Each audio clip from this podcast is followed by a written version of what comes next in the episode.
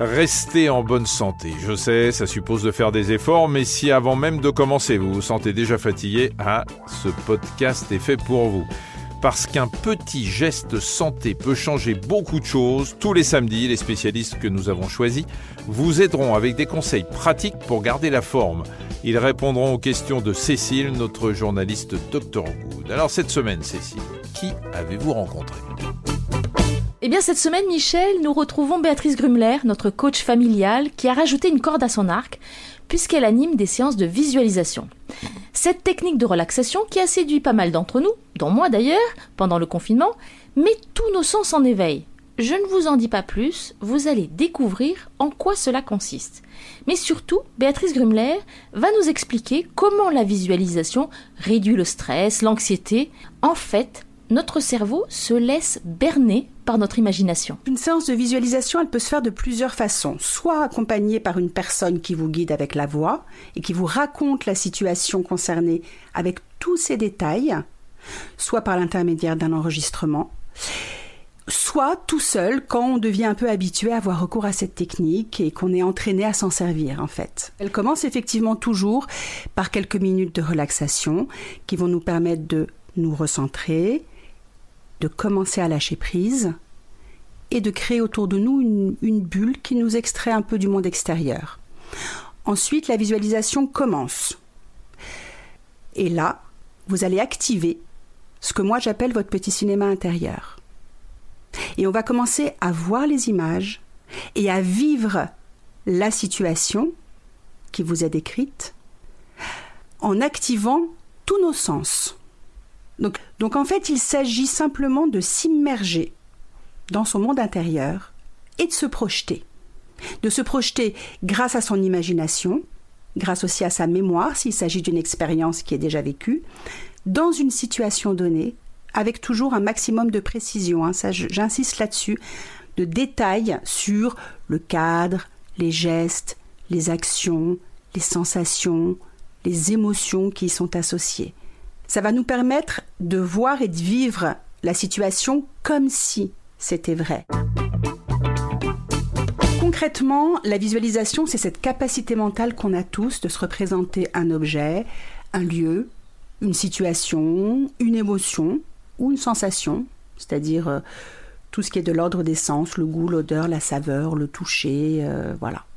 Et selon l'intensité de cette représentation, eh elle peut déclencher les mêmes effets physiologiques et psychologiques que le ferait la réalité. Par exemple, si vous fermez les yeux et que vous vous imaginez en train de mordre à pleines dents dans la pulpe d'un citron, et que vous vous imaginez le jus du citron qui gicle dans votre bouche, eh bien, rien que le fait de s'imaginer cette scène va déclencher, peut déclencher l'activation de vos glandes salivaires et vous allez sentir la salive envahir votre bouche.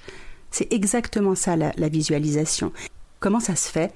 Eh bien, il se trouve que on a découvert que le cerveau ne fait aucune différence entre la réalité et l'imaginaire. Aucune distinction.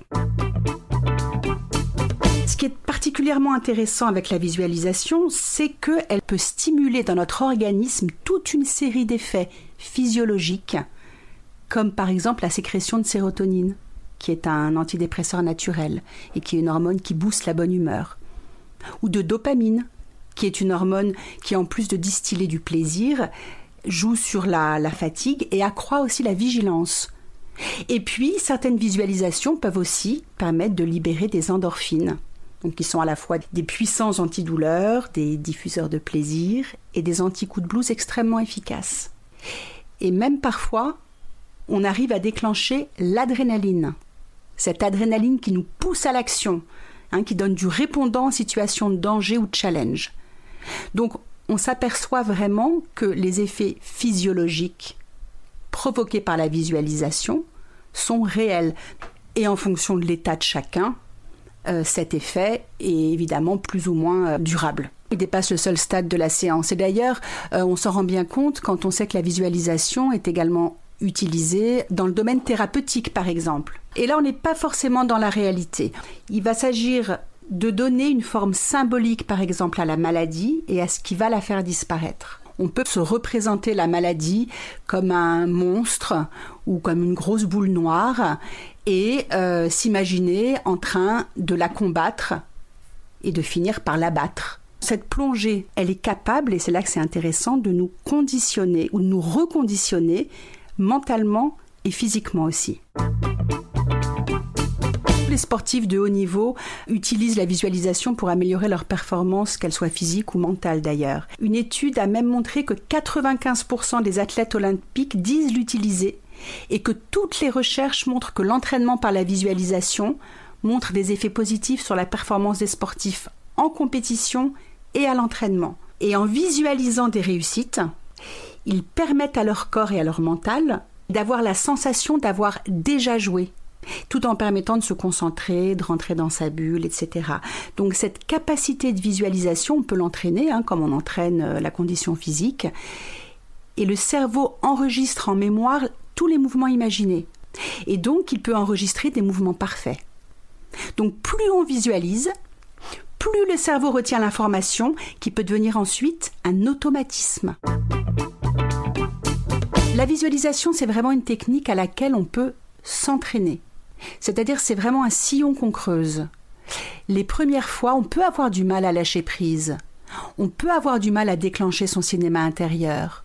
On peut avoir du mal à ouvrir sa boîte à souvenirs.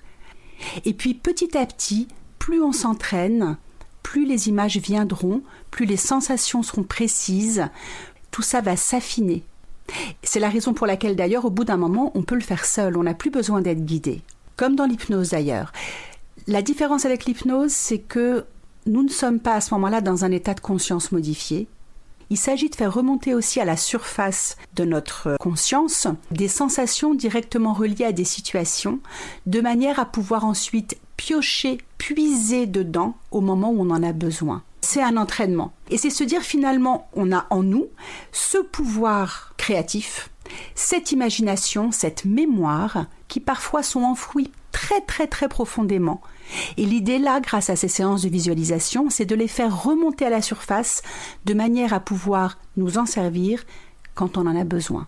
Je ne dis pas que c'est une baguette magique qui peut changer notre réalité, mais en tout cas, elle peut nous aider à l'affronter et elle peut nous aider à agir mieux. Bon alors, en ce qui me concerne, j'ai commencé à m'entraîner samedi dernier en plein confinement donc, j'ai pris un bain de mer délicieux. Alors que je commençais à nager, à ressentir l'eau dégouliner sur ma peau, la porte de la chambre où je m'étais isolée s'est ouverte. Résultat, ma séance de visualisation a été interrompue. Dommage, mais franchement, j'ai bien envie de rallumer ce petit cinéma intérieur. Allez, bon week-end à tous.